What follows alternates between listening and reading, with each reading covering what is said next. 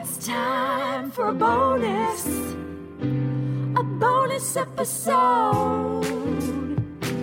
I love episodes of theater, theater, theater, theater. We're going off the beaten path. Off the beaten path. We're off. Off. Wow. You guys, you guys have been watching this? Wow. Well, Bailey had said it a few weeks ago that I and I do start off making weird noises usually out of nervousness. Is it a comfort thing? Yeah, I was gonna say. It's just out of nervousness. It's an OCD thing. Like it's like. I So like uh, I decided to do that. no hate from from here. I think it's great. I think it introduces everyone to a tone Uh-huh. of joy, that's my middle name.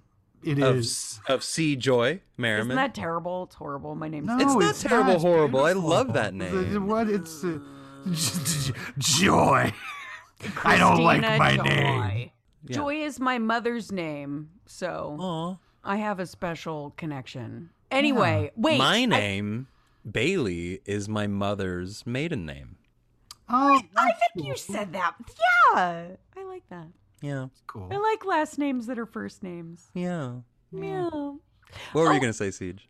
I, I just felt like Scott was going to bring up a controversial topic, which is the Olympics, but Oh, I, oh, I was. I would yeah, I love to talk about them for like a five minutes if we can. do we want to do it now or later? Uh, Let's do it now because I've just been watching. Um, I have to say, like, I listen. They shouldn't be having the Olympics. It's terrible. It's Okay. risky. A ton of people get sick, but they were having them, and I love the Olympics, especially the Summer Olympics. Same. Did well, y'all- I wouldn't say especially. I like both pretty equally. Oh, I I love. I'm just I'm a huge swimmer, diving, gymnastics, track and field. Um, I Figure skating, bobsledding, snowboarding. Yeah, I for me it's it was all about the figure skating when I was a kid. But Oh, did y'all happen to see? Because I thought it was some beautiful theater. Did y'all happen to see the opening ceremony a little No, bit. Fridays watched it. ago? They they did this amazing section.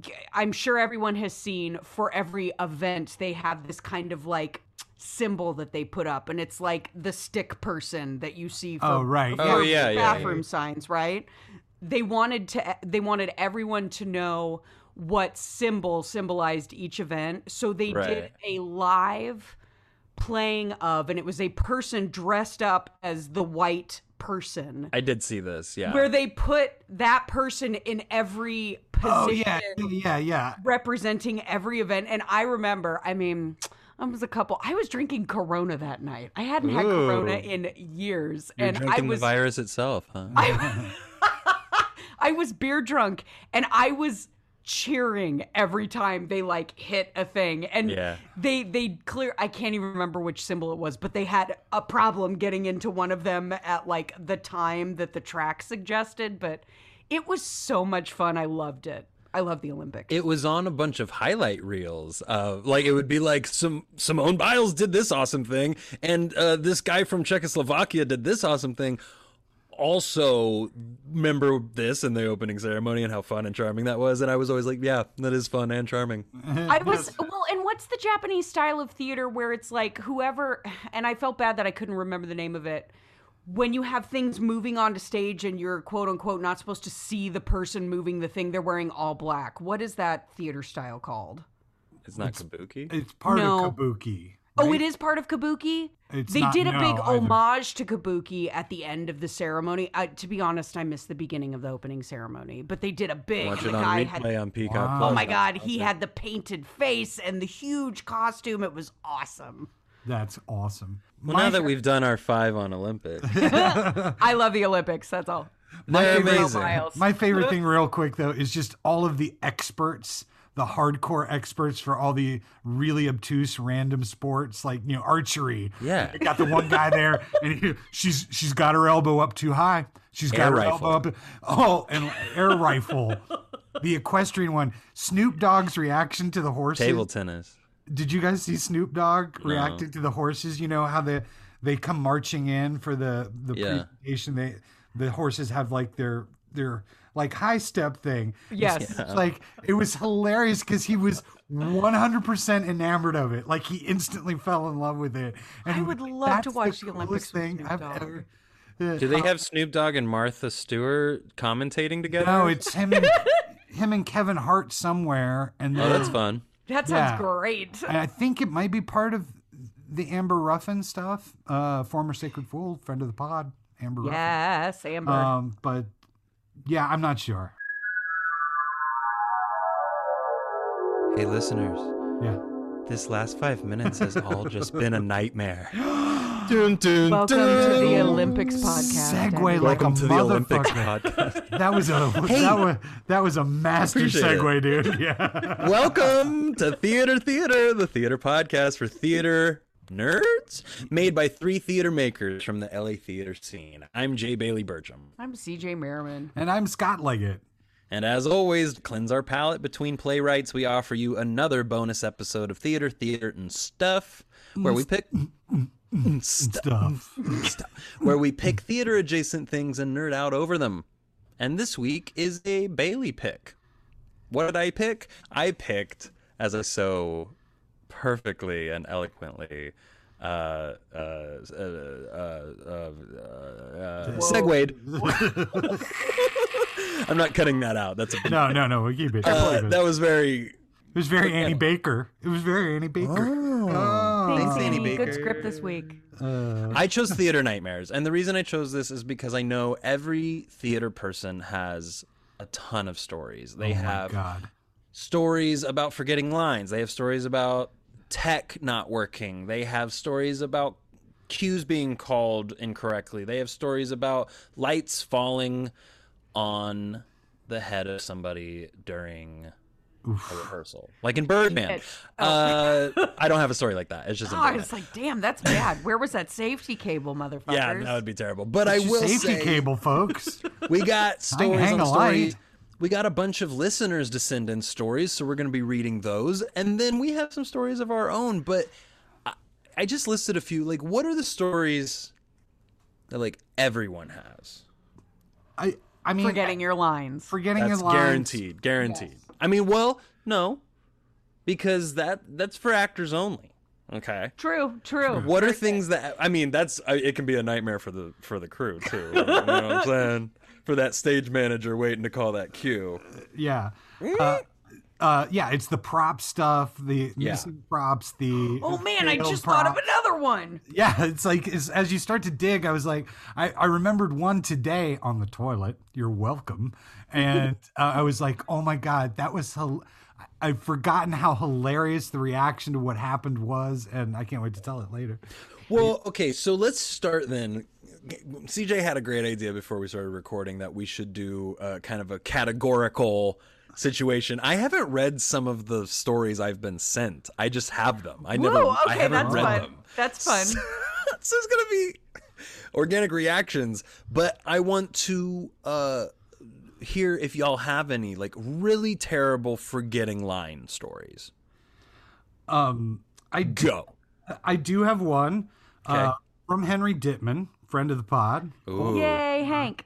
So Henry was in the first full production I ever directed in college, which was Waiting for Godot. Um, and, and so, Waiting for Godot. Um, which was great, and and and it started. So this is I'll, I'll say it in his words. So Leggett directed me and a guy named Dave Jolly in Waiting for Godot in college. One night we accidentally skipped about fifteen pages. Oh, fuck. Oh. oh fuck. it's easy to do in that show though so easy, including the entrance of Lucky and Pozzo. We, we improvised for about five minutes to make sense of the time jump, bringing us back to where we had gone astray, and then did it again to get us back where we had left off, all in the style of Beckett. No one noticed. I remember it being incredibly exhilarating and incredibly terrifying. And I remember me as the director watching it going, wait, wait a minute something's not right. And then watching them like cue in on each other, and they did. They just riffed in ease until one of them found a place in order to send it back and then they just went back and they picked up where they left off and then gun through. So it added about ten minutes to the run of the sh- of the, that night. The listeners can't see this, but CJ and my mouth have been agape Like it's just because you're this and, entire story. and and you're right. Like with Beckett, like where do you start? Where do you where do you start to try and riff or improvise in order to remember where in the fuck you are? Because you're just, especially when you're in it. And these two guys, I should say that that Henry and Dave Jolly were just two of just my favorite actors of all time because they just were always talented, always on their shit. They were great showmen still are and um so to watch them process it and just sit there and go i'm not gonna freak out i'm not gonna I- i'm getting graded for this but i'm not gonna freak out you know and we had like we had some pretty good sized houses and they just uh they just stayed in it they just were in it and they committed to it and Wow. got it back on track like eventually so I remember hearing a story of, and it was from Bill Hunt, who I I know I brought him up. He passed a little over a year ago. Oh, right, yeah. a fixture in the LA theater community. I remember him telling me a story of doing like Long Day's Journey into Night by O'Neill, and them just completely forgetting where they were, and then literally going back to the beginning of the scene. right So like the show was a half hour longer or something. yeah yeah and just I uh, f- am have produced things for Jane Kaczmarek, the mother from Malcolm in the Middle, which yes I and a brought up marvelous and a marvelous stage actress the- Ma- marvelous stage actress. I, I love her lots. She did Our Town at the at the Pasadena Playhouse, and she also did Long Day's Journey at the Geffen with Fred Molina a couple years ago. that's Wow. right a couple years ago, more like five years ago. I it's on Broadway HD that that production actually. I went and saw a preview of it, and it was good. It was fine. It was whatever. But then um, it was actually very good for a preview. I was I was really I was really right. the production. She was still finding it. I think she wasn't fully there yet, but I heard she did. Like she totally got there. And I uh, was the first time I met her at the Playhouse. She walked up and I said, "Jane, I'm a big fan. I saw your longest day's journey into night at the Geffen. And she goes, Was it that long? and I went, oh, play. Oh, I meant I meant long day's journey. I'm sorry. It's long day's journey. And she said, Right. And then we moved on and it was fine and we got along great and she's great. But it, that's a theater nightmare. That was a moment where I just really like uh, had a pit in my stomach the whole rest of the conversation because I was like, I said longest day's journey, I got the title wrong. but I made it sound like also I had just like oh that long fucking show, longest. Day's um, mine still haunts me to this day. I'm sure there are still people in the theater community that would love to regale you of this story. Um, I think I was 24 and I was up at Theatricum Botanicum. It was my first legit paid gig. I paid off my credit card doing the show. I was playing Osric and Hamlet. and it's theatricum botanicum so with with the school days programs that we do during the end and the beginning of the school year along with the summer repertory it's like a six month gig it's great i fucked up my lines like literally two weeks before we were done doing hamlet. Um, and they cut the play up just so that and uh, what happened was i played osric and it was the last scene and ev- at this point everyone had died. There was maybe a page or page and a half of dialogue left and it's the, it's the point in the scene where uh, you hear a noise off stage and i can't remember what the line is but they were like what was that and i enter as osric and my line was i looked it up today young fortinbras with conquest come from poland to Ah, the ambassadors of england gives this warlike volley i'd said this line for six fucking months at this point for six fucking months. And I was standing at the double doors of the tiring house, and I I'm kind of a little obsessive and repeat lines over and over again. I walked out, I ran out on stage, and I it felt like 10 minutes long, but I stuttered. I I think I said uh, young four four four four four four like 10 times. and then I finally gave up. You had a glitch. I it was and I like inside there's a million things happening. I was panicking because I was like, "Oh my god, I can't believe it." And then finally I gave up and I said, "It's Fortinbras." Like we know who he is. We don't. We know he's from Poland. I, I We know he's from Poland. around. We know he's coming from. Dead Gertrude, dead Hamlet, dead Laertes, they were all laughing. Cackling, I bet. And I, I was like all of 24 years old and I, I was mortified i i as soon as that play and it was luckily it was a kids day i mean luckily whatever i mean we weren't doing it for paid it wasn't like a friday night production we were doing like a 10 a.m bussing school kids to see hamlet type You were introducing the final monologue of the show, and you go, "It's Fortinbras." You get it. It's, it's Can we just do it? they made fun of me forever Wow. i cried for days Oh. D- I mean, it's it's my and now it haunts me because now I have this crazy superstition about like I have to have enough time to get my lines down and I have to do A, B, C, and D before I go out on stage. It's it's kind of made me a monster in a weird way. But yeah, I still I I even have friends that I meet at Fools that'll say, "Oh, hey, I brought you up in conversation the other day with Paul Turbiak and he told me that whole story." And oh my god, CJ. Oh so no! Oh no! it's of legend, but it was legend. horrifying. I have one. It's not about me because I never forget lines.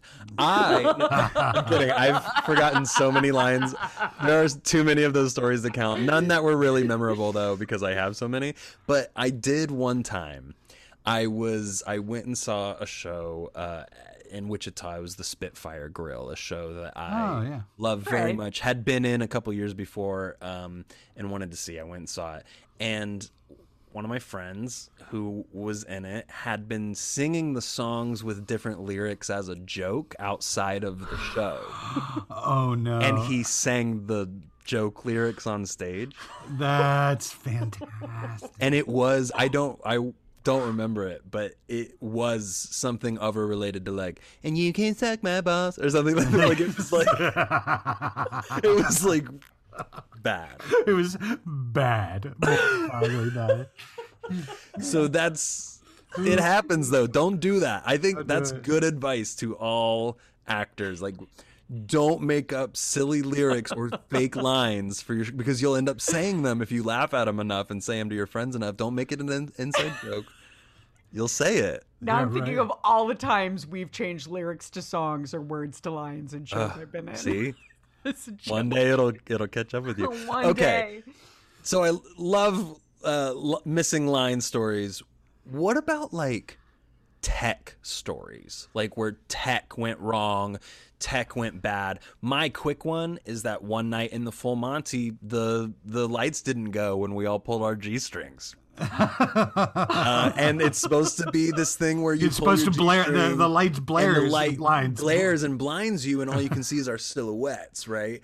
And you you see us for a moment, but then it's and so we got used to like that moment of like, okay, they can see it, and then it would go away.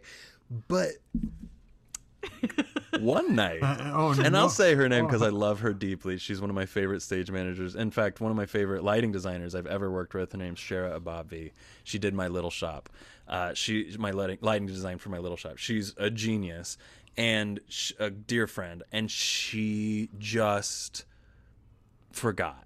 Like in a moment, like I Just just, didn't didn't, hit the do button. it one night. I It mean, we were there for months, right? Like We're she, human. It yeah, it's just like you see. Like she had been there forever. She had done it a hundred times. All of a sudden, she was just like so engrossed in the show one night, I guess, or whatever, or not, not engrossed enough. and she said she just forgot. And so we were there for like three count, two count, one count. Okay, and then we all like covered up because we were just like that was a long time. I And wish I'd then been it in that group. clicked. It was really funny. Um, but okay, uh, I got a, I got one from a friend. But y'all have any? I, I do. This is kind of my semi long one. I'll try and make it as quick as possible. So, Okay. um, I'm doing Stoneface, the rise and fall and rise of Buster Keaton, um, which originated at Sacred Fools and then went on to Pasadena and Playhouse. But while we were at Fools, we did like four or five months in the summer. Like it was a long run. Yeah. And uh, so I was playing Roscoe Arbuckle.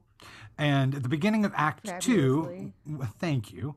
Uh, at the beginning of Act Two, we recreate one of Buster's old short movies, which is two guys coming into a room, sitting down to have dinner.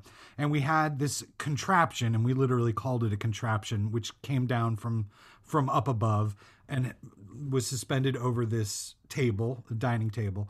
And then on this contraption were all these uh, items hanging from strings that were on pulleys, like salt and pepper shaker, a snuff box, utensils, that kind of thing. And we would start and we would start pulling them down, using them, and then tossing them back and forth to each other. So it was like these strings flying back and forth and all this cool stuff. And then at the end of that little segment, like French would pick up a tomato and he would throw a tomato at me and I would catch it on the end of a fork. And it was really cool and people dug it. Well, while I'm distracted by the tomato, there is behind me a little bookcase with a fake top that is attached to a, a string. And um, and then in that thing in that box, in that bookshelf, is a bottle of booze.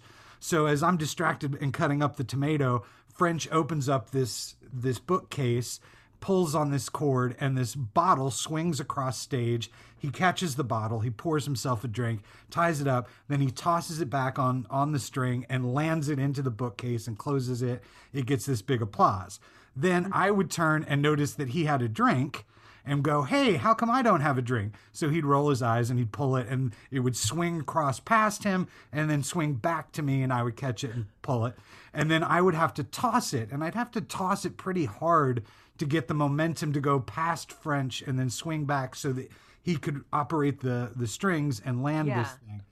We're So getting great uh, physical acting from you, Scott, as well. Sorry. I, I truly wish the listeners. No, please don't apologize, and please keep doing it. I wish the listeners could see. It's very visual and exciting. Thank, thank you. Um, so one night, like we go through the whole bit, and like we were generally like eighty to eighty-five percent on all the time. Sometimes French would miss or once or twice, but but so one night I get it, finish the bit, I toss the thing, I see it go up in the air into the darkness of the lights, and then you just hear boom, and the bottle had become detached from the string, and it was a plastic bottle.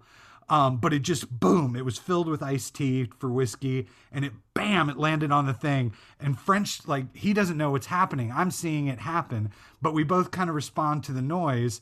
And then we both look at each other. We both point at each other accusatorily, like, this is your fault. And then we get up and we go to it and we riffed for about God, it had to have been three or four minutes of stage time. And like it starts out like we walk over, the string is hanging now in the air. So I start playing with it like a cat. And then he kind of like shoves me. And like we're just riffing and he picks it up and we're trying to figure it out. And finally he figures it out. Like he's he's tied it. So and people are just kind of losing their minds and there's all this energy watching us deal with this problem. So we I walk back with the bottle to to our seats. We sit down. I instinctively just unscrew the top and just take a big swig, and the audience loses their shit. And then tie it up and then toss it up in the air, and it comes all the way back, and boom, it lands. And standing ovation. Like, people- Nice. it That's was the just. good accident. and it was. I Not a nightmare, it sir. was, Yeah, it yeah, was- yeah. I guess it was a Dream. nightmare. It was a nightmare in the middle of it, though. Like in, Yeah. in just the Sure. panic. because like we would literally run that bit a pre-show like a fight call, like because you had to check like everything because if anything was off, like the whole thing would just literally fall apart. And but that was the only night that anything went insanely awry. Although later when we went to the playhouse, the contraption swayed from because of, of the height that it was being dropped from, and so we had to recalibrate all of our shit. But that was that was panicked that turned into oh my god and and french and i still today go remember that night we fucked up and we did real good it's like yeah, yeah we saved it we saved it we saved it What's What about you, one? Siege? You got any tech stories? I have a prop story uh, that's That really counts. short. Yeah, when I Everyone's was, got a, pop, a prop story, right? Yes, one of the last main stage big new musicals I was in, Deadly, by French's wife, who also wrote Stoneface. Vanessa yes yeah i'm sorry i didn't give credit Yeah, uh, she she wrote that, and I just remember it was it was literally our opening night, and at the top of Act Two, the musical is about is about H. H. Holmes, y'all, the serial killer. So at the top of Act Two, he had to kill one of his victims, and he was supposed to kill her by stabbing. And the one thing, one of the things you're supposed to do during uh, intermission was take the knife and put it in the back of his pants so he could reach behind and get it. And I just was standing upstage of him and saw the panic on his face when he reached behind. he had forgotten to put the knife in the back of his pants. oh my god. Oh my god. And then he like walked up to his victim and and decided to strangle her instead, which I thought was the wrong decision. But that was I I What is the right decision? the right decision would be to bring your arm up like you're going to stab them and mime the knife. Everyone will know what you're doing. That that's what my answer would have been. Plus it was fight choreography, so do you really want to change it? Right, especially with strangling. I have a great segue from French regarding something similar. You ready? Go for it. That was This it is- for me. That was sure. That's great because I, I I've got I got all kinds of stories like that. But here was from French. Um, I was Paris in a production of Romeo and Juliet at South Coast Rep, a thankless cock block to the greatest love story ever. But that's beside the point.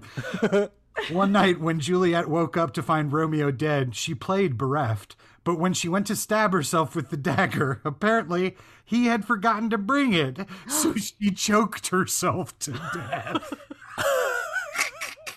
That is the wrong decision. Which is just, it's like it's so absurd, but but it, well, at least it was just her. Like she could fake it herself.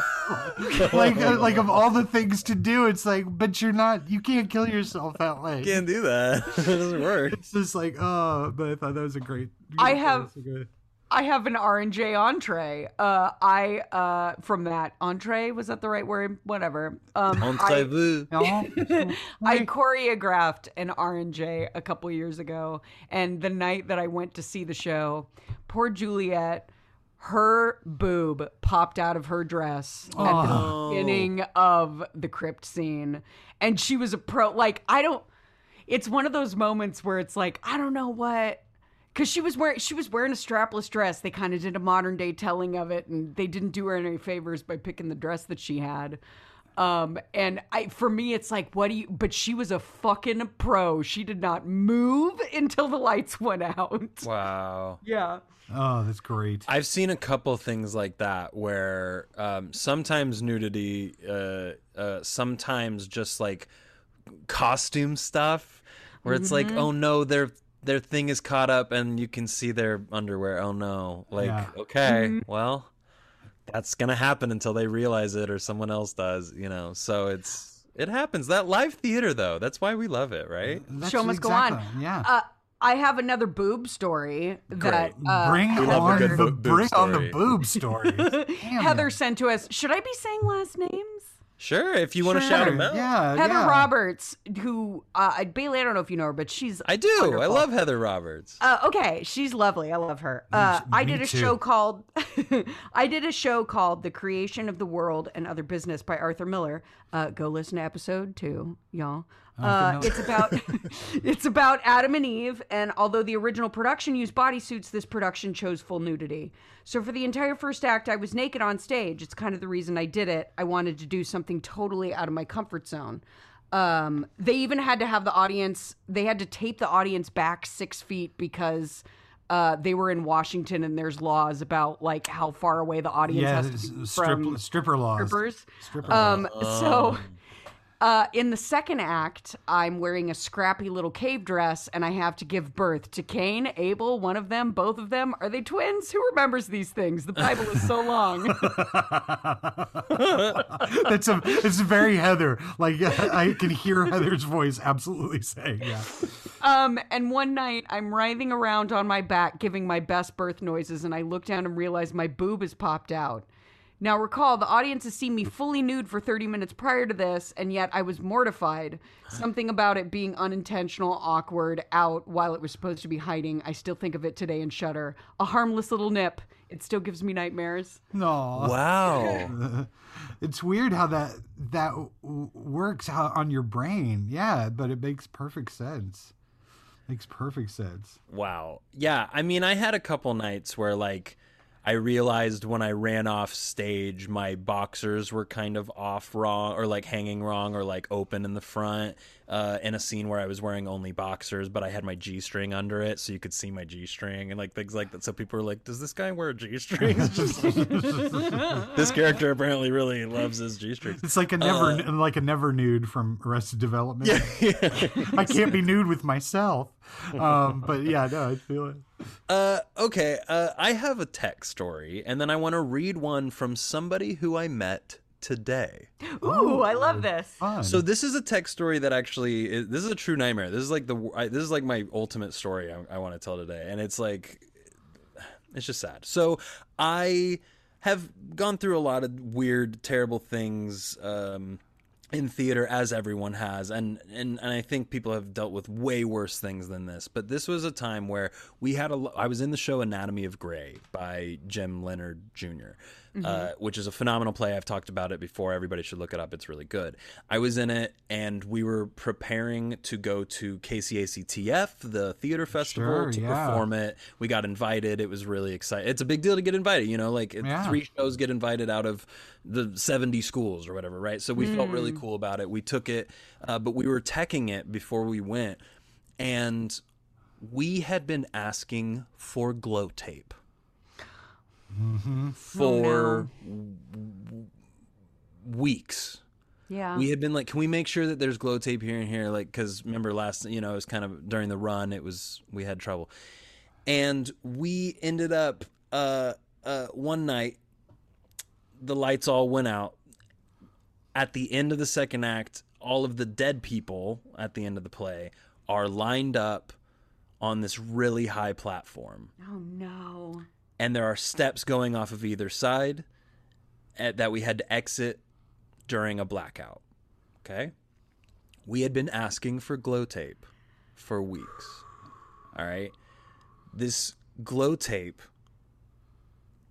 doesn't show up during our our dress rehearsal. You gotta charge it, y'all. Oh, sorry. I thought you meant it didn't. No, no, no, no, no. it's not there. No one put Yeah, it down. right. Got it. Got it. Okay. We had been told it would be there, is my point. That they had told us multiple times, like, it will be there 100%. I got up to the ledge and it wasn't there, and I went, fuck. I took a step, did my best to land on the stair. I missed it, just barely. I stepped half on the stair, half not. I missed it. I fell off about 10 feet luckily I was fine, but the girl who was holding on to me behind me because it was pitch black oh, landed on me and broke her arm. Oh no! No. So she had to do the run of the show and the ACTF show with a cast and a sling. Now we Oh, like no. bandaged it and made it look 1881, you know, and everything, Right. but it was just so unfortunate and she was such a kind soul and it was just like this really fucked up thing. And the tech director when we all gathered cuz the ambulance came and got her, we all gathered in the house.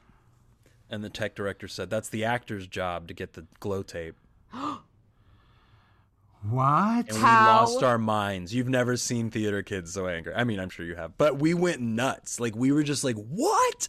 Like we've been asking for it, and it's not our job." And like it was terrible. And we felt really that's the bad for the stage manager because she also she like took took it on completely as her own. She was like, "I did this. This is me." Like, and we were like, "But come on, like this is." The, the, the, that- that person who was like, uh, "It's the actor's responsibility." Tech director, the tech director. said that. That, that that's the type of asswipe that would immediately file a complaint with equity. You know, had things been reversed. Yep. Um, this that's was abs- college. that's absurd. That's absurd. When It's crazy. When I was in school, my sophomore year, the first thing I got cast in was Nine. I was in the chorus of Nine, Oh, and yeah. I was playing one of the nuns in it, and it was me and my best girl, Joe Kroger, who's in New York, kicking ass right now. Um, we were both the nuns in the show, and we had those Italian flying nun like wimple hats. Yeah. Um, and we didn't have any big parts. We just showed up because we were like an image from his past type of thing. But we had this one exit where we had a weird exit where we had to kind of come out underneath the set. And they said to us, come completely out from underneath the platform and take a right. Do not try to climb out in between the set because it's messy. You will hit your head. And all of the glow tape is out here where the actors are supposed to be walking. And there was one night we were in production, and I remember, I don't know if she forgot or if she was in a hurry, but Joe turned and tried to crawl in between the set, and I heard this huge whang, and she smacked her head and nose so hard that she bled all over her oh, white costume. And the oh. director, Christopher Gurr, who was in the national tour of Spamalot for a while, he's awesome. Um, he said he wanted to write a memoir about the show called Blood on the Wimple. Oh man, yeah. I'd watch it. I would. Um, What so was I- this? I'm sorry. Go. What was the story you were going to read? Yeah, I Oh, met sorry, someone today. This is weird. I got an email a few days ago from somebody who wanted to look at the Playhouse to pot- potentially take some engagement photos. Her name was Paige. We ended up, uh, say- I ended up saying, yeah, we set a time. She came with her fiance Kevin today, and they had just an hour before gotten their wedding license. So she was wearing like, yeah, congrats to Paige and Kevin Congrats. uh, who I hope listened to this episode. They found the podcast and everything. We ended up talking for like two hours. We were not uh, meant to do that. It was supposed to be like a 10 minute meeting. We ended up just going because we bonded and it was really cool. We got to talk theater. We got to talk film. We got to uh, uh, nerd out on some things. And then he told me this story, and I said, That's perfect for something I'm doing tonight. So he sent it to me. So I'm going to read it. Please. Yay. Isn't that weird? No, it's totally cool. Congrats to Paige and Kevin. Uh, Yay, Paige and and good times. Here we go. Okay. They love our our spelling of theater, theater, by the way, the R E and the E R. Okay. Yes. Yes. He says, I was in a production of the rock opera Tommy. Ooh, okay. Listen to that episode. Something y'all. we've talked about on the Yeah. podcast. Yeah. uh, in college. Uh, the producers had an ambitious goal of building a roller mechanism on top of the stage so that the floor could move set pieces. Okay. Similar to the seamless movement that Broadway productions have when transitioning from one scene to another, right? We've seen that in What, like, what are those? Sure. It's a round, t- a round table. What, what kind of stage? is? Sometimes, yeah, the turntables. Turntable, sometimes that's that's, what the they use. Sometimes for. it's like it's like track systems, which they is have actually horses underneath. Right. Yes, exactly. It's a coliseum. It's lions. Um, no, so, I, I don't know what that means.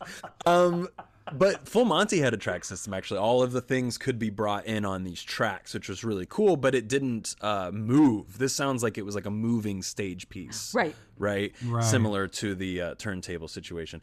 But uh, typically, as most know, Tech Week runs for one week prior to open to line up the logistics of the orchestra, lighting, and overall technical aspects of the production. This is true, Kevin. Thank you.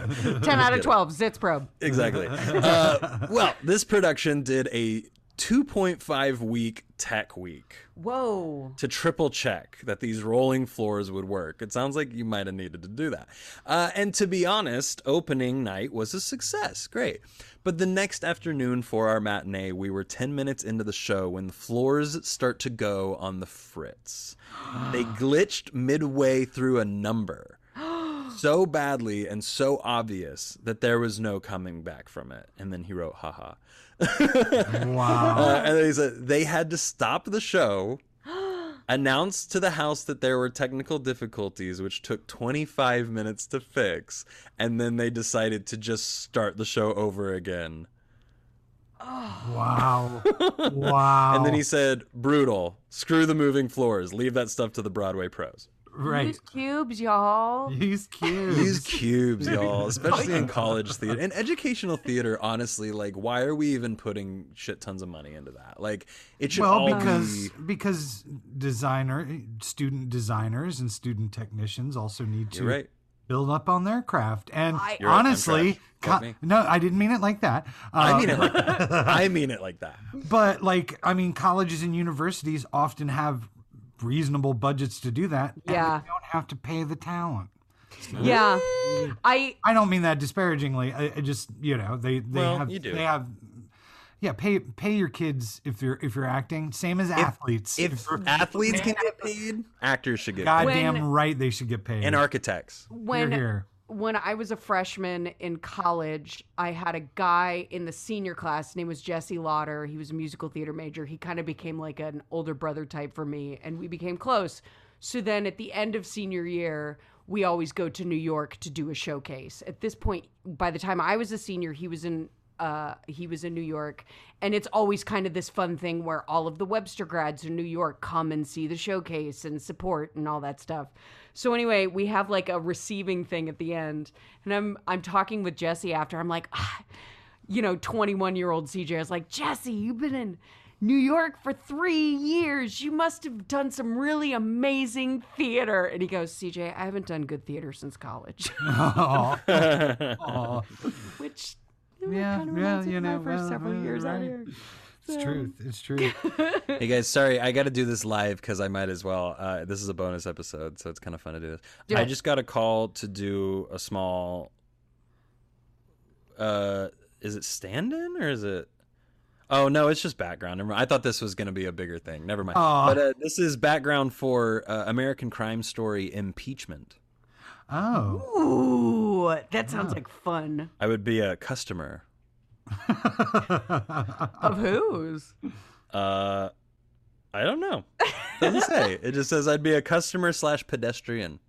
Stay All tuned right. to follow up to see if Bailey. No, is I'm not gonna do it.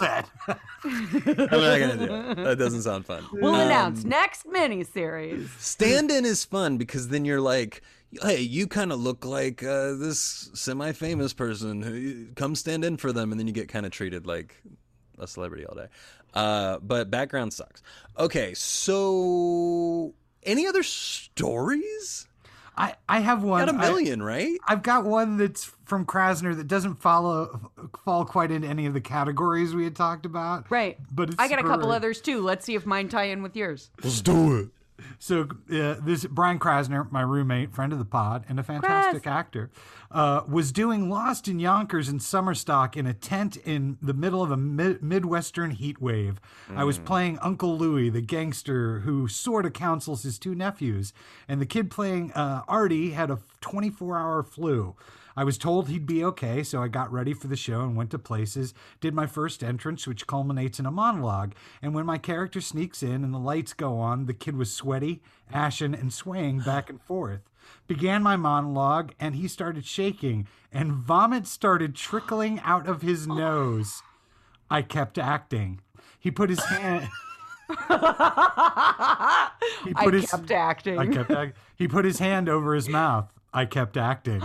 he then ran off stage and threw up like the girl from The Exorcist for a while. Me and the other kid just kept looking towards the exit. And when he was done, I riffed, Come on, Artie, is it really that bad to see your Uncle Louie? The audience erupted in applause, lights out, and someone was heard saying, I don't remember that part. I thought it was fucking priceless. That's pretty good. That's amazing. Kr- Kraz, friend of the pod, deep, deep friend. Deep friend. We love him deeply. Yes.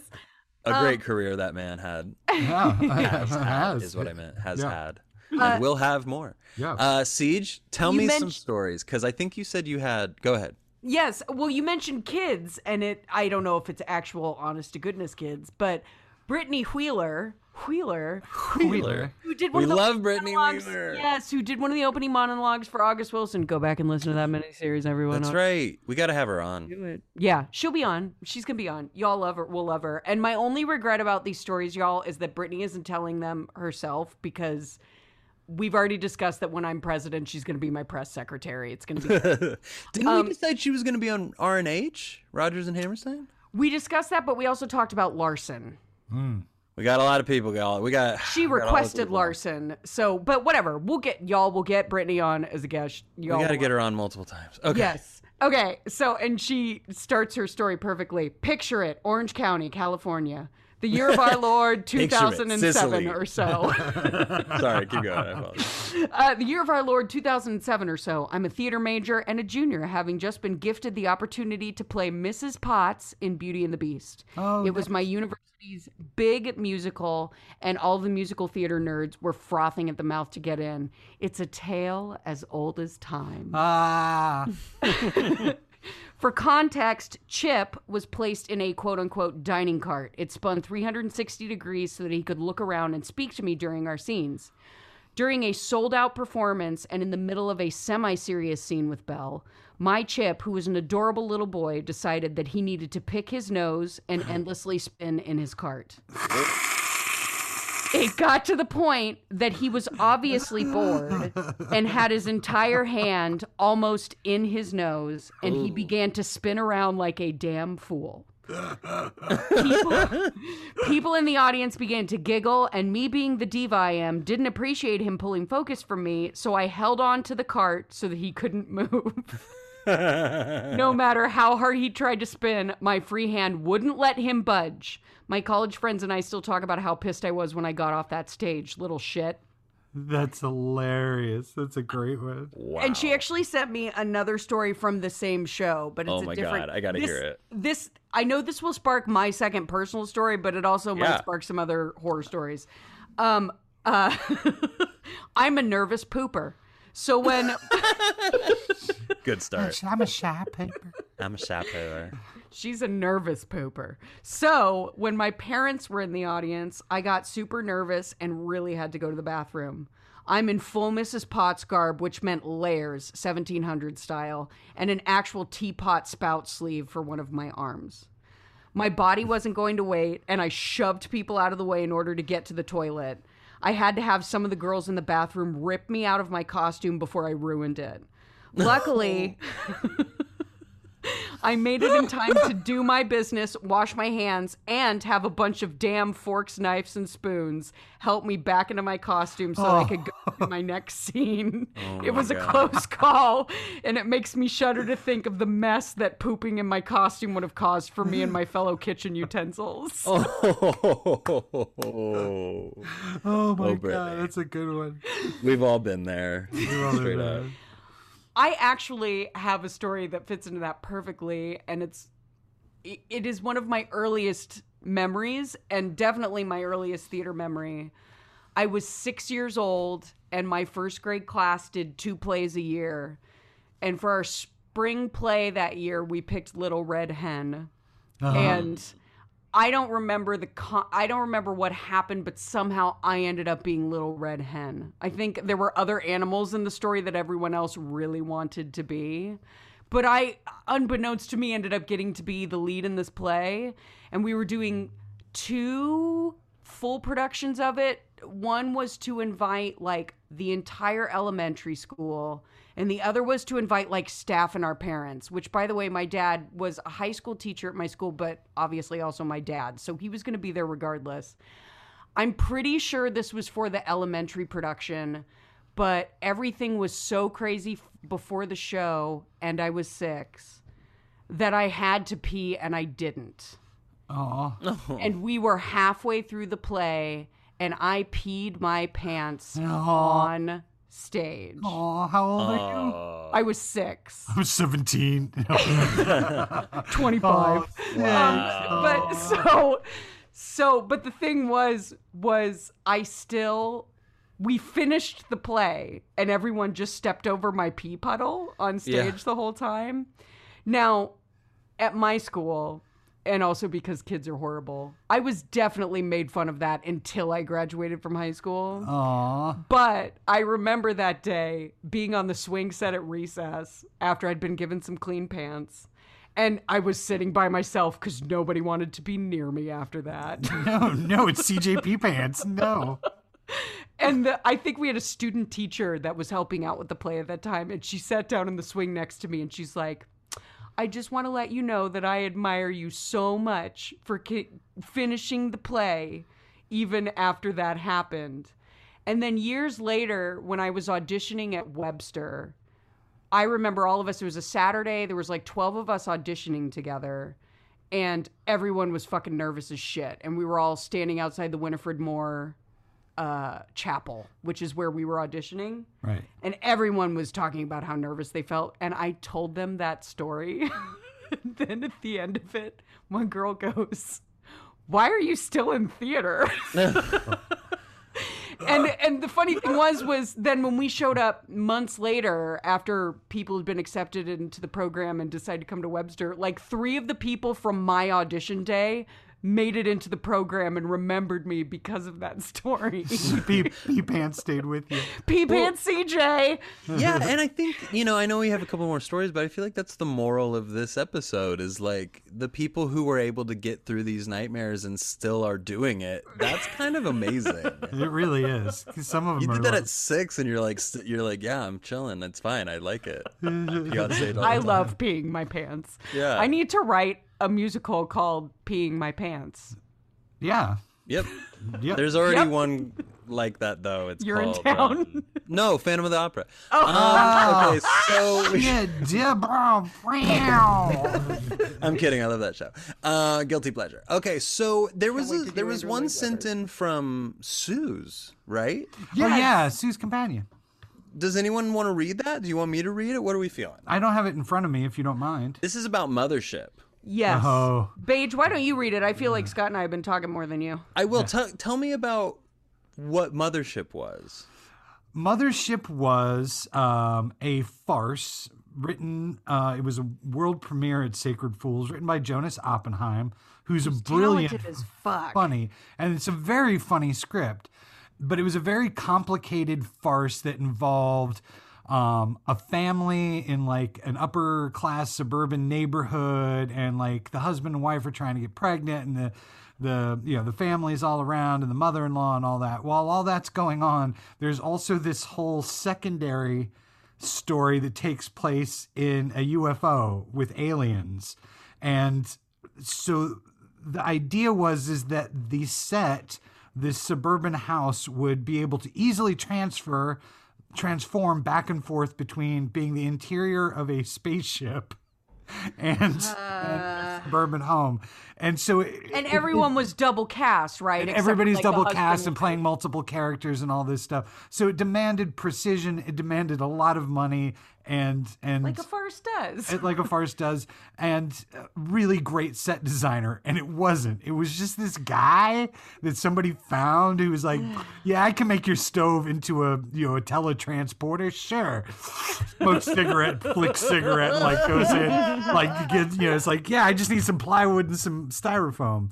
So that was Mothership, and it is uh, it is um, a story that lingers large at uh, at Sacred Fools. But please tell Got it. So Hughes was the stage manager. dear friend of the pod, Suze Camp was the stage manager of this show, Mothership.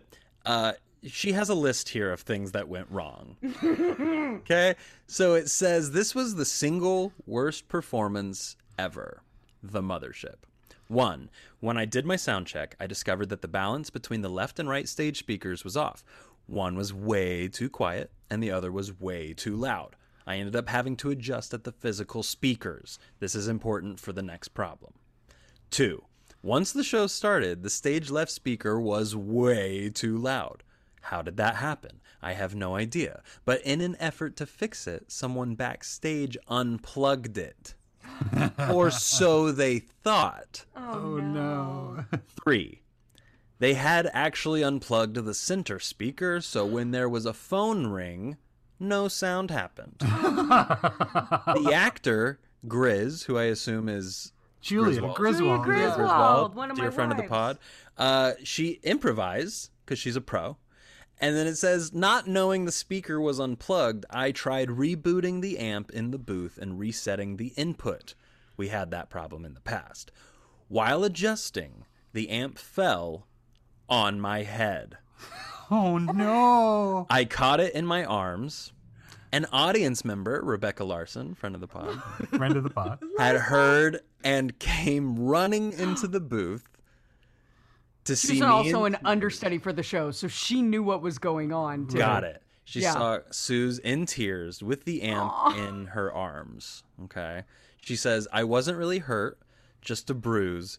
And the show must go on, which is the other moral of this whole episode. Though maybe in this case it should not have. Four. We had several video cues controlled by a board the lighting designer brought in, so not something we were ah. super familiar with. On the first video cue, suddenly the projector just started projecting random light and pinning all around. We couldn't reboot the board because it also controlled the The lights. lights. Oh, so we managed to unplug it. Heather Lynn was running light and projection. We fixed things at intermission, or so we thought. Oh no! Act two stage left speaker got loud again. Then we had a puppet alien that came down from the catwalk. Right? Oh, that's When right. When it came down for the first time, the stagehand, Noel, it says, let go of the string and it fell like a puddle on the floor. Yeah. I remember hearing about that. At Yeah. that point, all we could do was laugh. Yeah. I and then it says I put names in for reference, but you can use them or not use them. I'm gonna use them because we did. Um yeah, holy shit, Suze. So I I I almost feel like I need to find a couple of stage managers because they have the best. The stage managers have the best. They They've do- gone through things that the actors didn't even know happened. Oh yeah. Oh yeah. You know, like we got to get some of those stories in here. I know we got one, but I I want to. Uh, I'm gonna see if I can find a couple people to send us stuff in the next couple days, and maybe they'll uh, we'll post on socials and be like, "Hey guys, send us stories," and then maybe they can record them and we can put them at a, as a tag on this or something. I will. s- I, I, I- uh, uh, uh, uh, uh, uh, me. I, I will say that I stage managed for a couple years when I first moved out here. And so I have had those moments on stage as an actor where I click into stage manager mode and I'm like, where's that prop? That prop's not there. Or they didn't move this thing. So I've had those kind of panics on stage, but nothing like where people wouldn't know what was going on. What were y'all saying? Oh, Uh, no, uh, uh, as a- well, I, I just wanted to say that Suze is one of the sweetest, kindest, most on her shit stuff. Uh, uh, person people. I'm sorry, on her shit stuff. On her, on her shit stuff. on her shit stuff, people that you'd ever want to meet. She stage managed many of my shows and uh, shows that I directed, and she's just a sweetheart. And um, Great energy every time I I'm around yeah, her. you can't you can't beat it. Like she's a hugger, and and the fact that she had to go through that, and I like it's all, all of the people that had to to go through it, and poor Jonas. You know, it, it was just timing, and you know, it, it was a show that demanded far more than than was capable at that time. Uh, I have a question. Do you guys have any like final stories? Anything that just like clincher stories you want to tell? Little Red Hen was my big one. Yeah. I got one. I got one. Yes. Okay. I was in college doing the worst production of Hedda Gabler ever. She's just so And- bored. And isn't? Tennessee Williams was in the front row. when when uh, I remember like the second day of table work and the actress playing Hedda, and I won't mention her name. She was a bad person, and she was. she was bitch. sincerely, but she she looked at the director and she said, "My intention for this show is to play bitch." Oh my god. Oh, really? Uh, so yeah, You can't so the- play sad, you can't play angry, and you can't play bitch. Uh, so that was what she was going to do and so it was it was going to be a horrible show no matter what because 15 minutes of Hedda just being a bitch instantly you just zone out She's not a bitch. She's bored. Nah, no she she yes and she's just so bored. she's a woman trapped in a men's She's just man's so world bored, isn't she? but anyway, so we had this very overzealous, overzealous stagehand. He he really wanted to do well, but he was super hyper and, and kind of spazzy. He did, however, for whatever fucking reason, have firearm experience. So, so he was in charge of the gun. There's you know gun. Run, there's a plot, plot point through the whole thing. He was ba- he was basically Danny McBride from Tropic Thunder. Like you know. he came in like all black, but then he had like the headband and I, like he was just really into it. And every night he'd fire the offstage gun, signifying Hedda's suicide. Well, on closing night, he decided he was going to turn it up and rip off the knob, and oh, he no. fired two guns at once. but they weren't simultaneous. It was distinctly two separate shots. And so I'm playing Tesman. So I come stumbling on at the end and I'm I have to go, she shot herself. She shot herself in the head. Pause. and someone in the audience blurts out, twice. the audience just loses their shit. Like this, you know, you know classic three hour run, uh, which that show shouldn't be three hours, but it's a three hour show, and the audience was just hating it.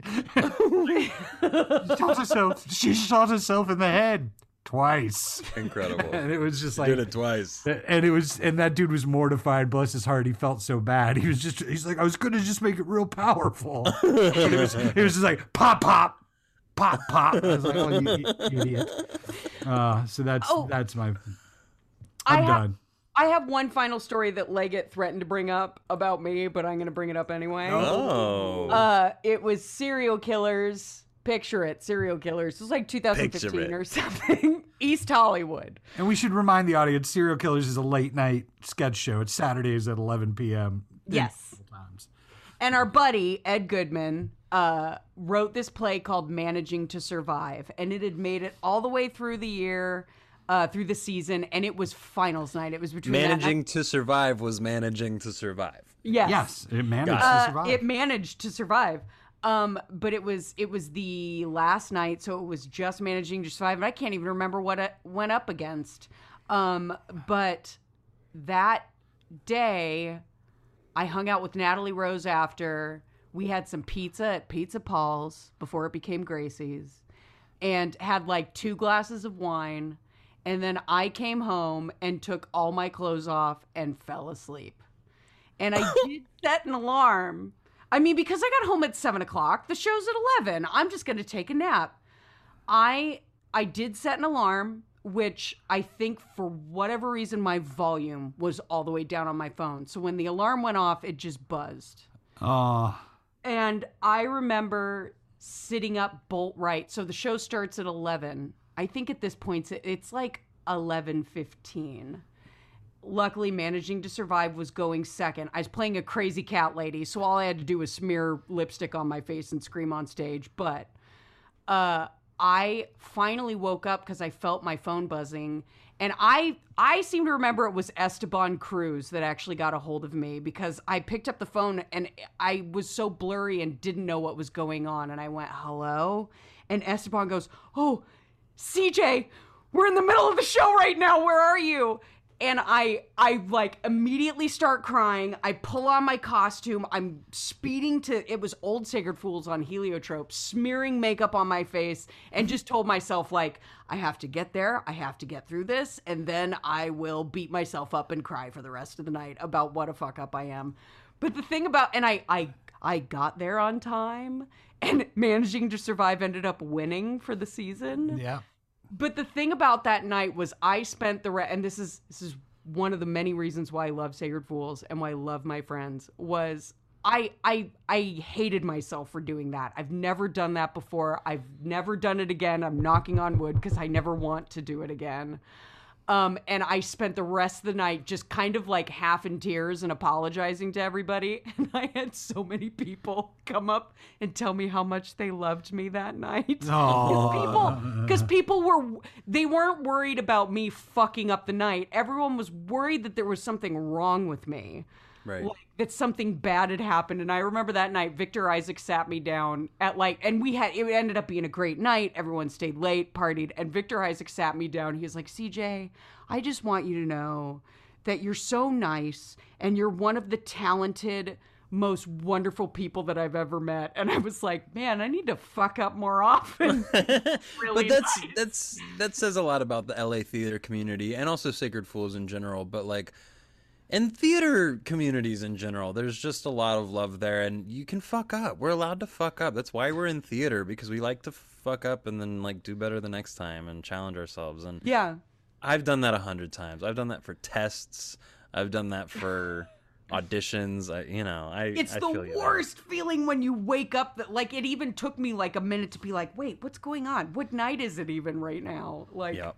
oh Yeah, uh, Well, hey, listeners, send in your theater nightmares. Maybe we'll make a segment out of it if we get enough of them. Maybe we'll catch every once in a while. yeah. That'd be I mean, fun. This this is one to return to. It's fun, and and next time we should we should have guests on to actually relay their stories Yeah. it, was it was it was a blast just hearing people go. I should I should give a shout out uh, to another Sacred Fool show, which was Dracula the musical. Which I didn't get a lot of detailed stories on, but I got like seven people going, "Oh shit, that was the worst opening night I've ever, ever experienced ever." So we'll have to get stories about that next time because they were like, I was like, "What happened?" So it apparently it was just all clusterfuck. Although I saw the show later in the run and it was This it is was a good great. revisit yeah for, sure. Yeah, no, this would be fun to revisit. We'll do it. Send in your, your stories. We'll start collecting them, and we'll make another stuff out of it. This was a, a blast. But hey, thank you all for joining us for Theater, Theater, and Stuff, Theater Nightmares. Join us again next week as we begin our mini series on Suzan-Lori Parks, which I'm fucking stoked about. We're nailing down a guest for that right now. Uh, we'll talk about it later. Uh, Top Pod, Under Pod is the name of mm-hmm. that mm-hmm. mini series. We'll be covering her evolution through three of her works Venus, Top Dog, Underdog, and we're gonna we're gonna watch and discuss the Gershwins Porgy and Bess. that she did a re. Yay. redo. Did we all agree to that? Yes, yeah, we did. Yeah, we yeah, did. that was Okay, yeah. so Porgy and Bess is an opera, right? That when it went to Broadway with Audra McDonald and the whole crew, uh, sh- Suzan-Lori Parks wrote a book and sort of new through line for it, and Can't wait. a lot of people hated it. A lot of people loved it. So I'm excited to explore it. But this is it's specifically called The Gershwins, Porgy and Bess. Is All her right, version cool, cool. Nice. So we're gonna check it out. Uh, there's other plays of hers that are available. Fucking A is one that we Mm-hmm. thought about reading, but uh, I just think it would be kind of interesting uh, to Yeah. talk about this one. But maybe we'll talk about more. We'll see. Yeah. Right on. Read those if you have time, and then our next stuff is a Scott pick, which is what Scott. We're going to be talking about the works of Alejandro Jodorowsky, and we're going to be tying it into theater and his his uh, origins in theater, uh, which are fascinating. I'm but it's going to be a mind fuck, so get ready I'm for it. worried. That's gonna be a weird one. I'm excited about it though. Uh, do you want to tell what movies we're watching? Uh, we're going to do El Topo. We're going to do um, Holy Mountain, and then we're going to also talk about uh, Jodorowsky's Dune, which isn't actually a Jodorowsky movie, but is about him and his artistry, which is really interesting. I just find him a fascinating character in the world. Yeah, it'll be fun. It'll be a blast. Uh, all right, let's close it out. Questions, comments? Do you have additions? And yes, we want to get your theater nightmare stories, everyone. Keep them coming. Any motherfucking time. You can email us. You can reach us on Facebook, Instagram, or Twitter. Scott? Uh, Thank you, CJ. Uh, a big shout out to Pamela Quinn for writing our In Stuff theme song and for all of the contributions she does to our show. She writes uh, a episode centric song, a playwright centric song for every episode we do. So thank you for that. Also, Did y'all sh- listen to the one she did for Lynn? Oh, It was it's so- extraordinary. I It's listened to it twice through in one many, sitting many and times. laughed and yeah, cheered. It was Pretty many funny. times. Pretty funny. All right, keep going. Uh, yeah, no, totally. Uh, also, a big shout out to Ryan Thomas Johnson for writing our regular theme song, which you are about to hear, and for writing all of our stingers. Our theme songs are better than your theme songs. So deal with it. It's truth. It is the truth. Also, a big shout out to Annie Baker, the Pulitzer Prize winning playwright, who writes every episode of our podcast and doesn't know it. It's Every an word. extraordinary gift. Every word, every week. uh, w- one day we're going to buy Annie Baker a beer, but thank you, Annie Baker, for being you. Follow us on all the things. We love you so much. And seeing as my mouth was agape most of this episode, I think that also means that my Your butt asshole. Your butt was a agape the whole time. Wow. the entire episode because mouths Charming. and butts. I know because mouths and butts are the same thing. If you don't know what that means, then go back and listen to all of our backlog of It is. like it 50 is. episodes. It's not just a Motherfucking rate us weird. already. It's not just a weird, gross thing. It's an actual scientific truth. So you'll have to. and something I'm weirdly obsessed with that I don't like talking about, but I love talking about it on the podcast for some reason. Um, so we love you all. We'll talk to you later.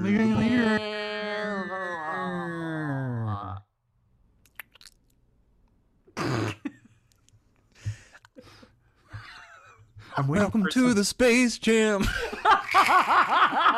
That's it. We're out of here, everybody. Thank you. Thanks for joining us. The theater, the theater.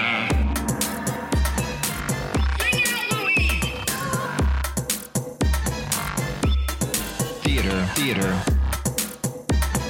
To be or not to be.